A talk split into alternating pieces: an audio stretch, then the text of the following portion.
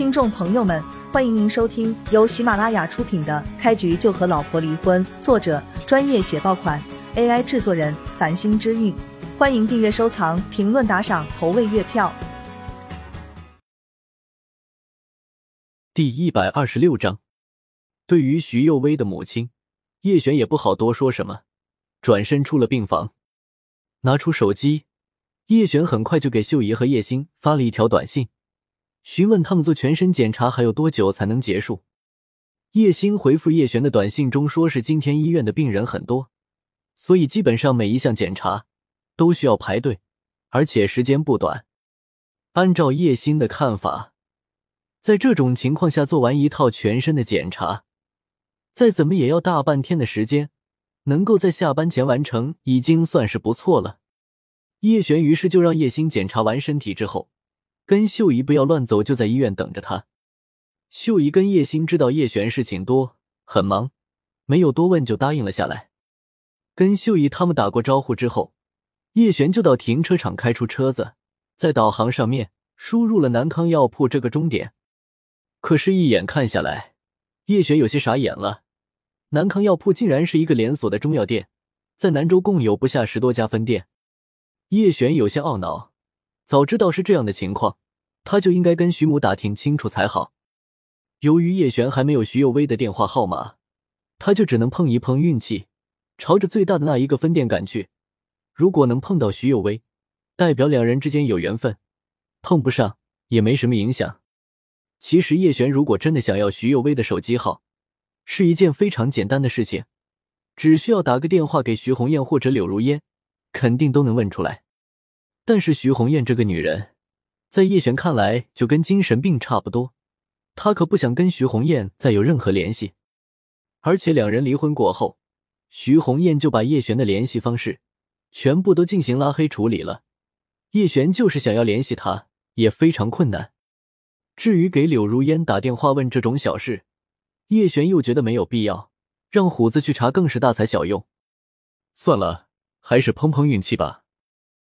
叶璇自言自语了一句，就开车朝着市中心的南康药铺赶去。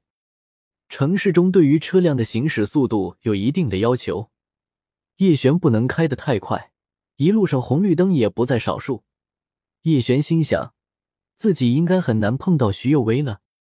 南康药铺一楼售药大厅，徐有威正在跟昨天那个小哥谈论药材的问题。小哥，你不能按照昨天的分量再给我来一份吗？徐幼薇站在柜台前，询问药店的工作人员。这个工作人员摇头道：“徐小姐，昨天的药材价值一共四万多，若非老板好心说给你留着，我们肯定不会放到那么晚。今天你还想赊账，基本是不可能的。”听到这话，徐幼薇有些脸红。昨天他身上的钱基本都给了吴神医。最后买药的费用还是找人借的，今天继续赊账，怎么也有些说不过去。但是徐有为没有太好的办法，他一时间也不知道应该去哪里弄钱来。继续找奶奶借钱，徐有为打死也不干。虽说徐家作为一个三流家族，一年的收入也有千万级别，但是奶奶的手却很紧，根本不可能借给他太多钱，而且奶奶对自己还有很大意见。这一点徐幼薇是清楚的。难不成我要找堂姐借钱？徐幼薇脑海中刚出现这个念头，就被他自己给打消了。徐红艳是什么人？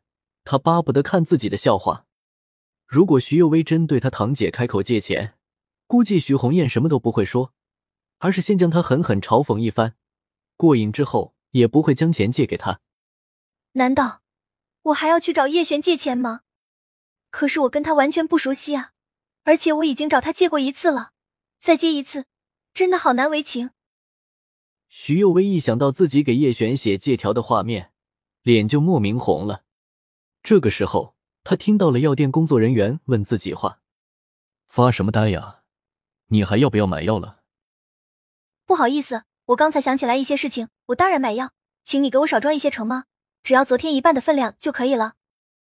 徐幼薇没有办法，只好先买一半的量给他母亲应急。若不是母亲亲口说吴神医开出来的方子管用，徐有为也不会急匆匆跑来药铺买第二次用的药品。事实上，一般的中药材价格并不是很贵，可是五鬼手那一张方子中写的全是一些名贵药材，这样一来，价格自然就高了。徐母跟徐有为两人都不懂药理，反正五鬼手怎么说，他们就怎么做。想到今天早上吴神医还亲自去探望了母亲，徐幼薇内心就充满了感动。对于自己的闺蜜金兰也万分感激。对了，我可以找金兰借点钱应急啊，她连吴神医都介绍给我了，借点钱应该不成问题。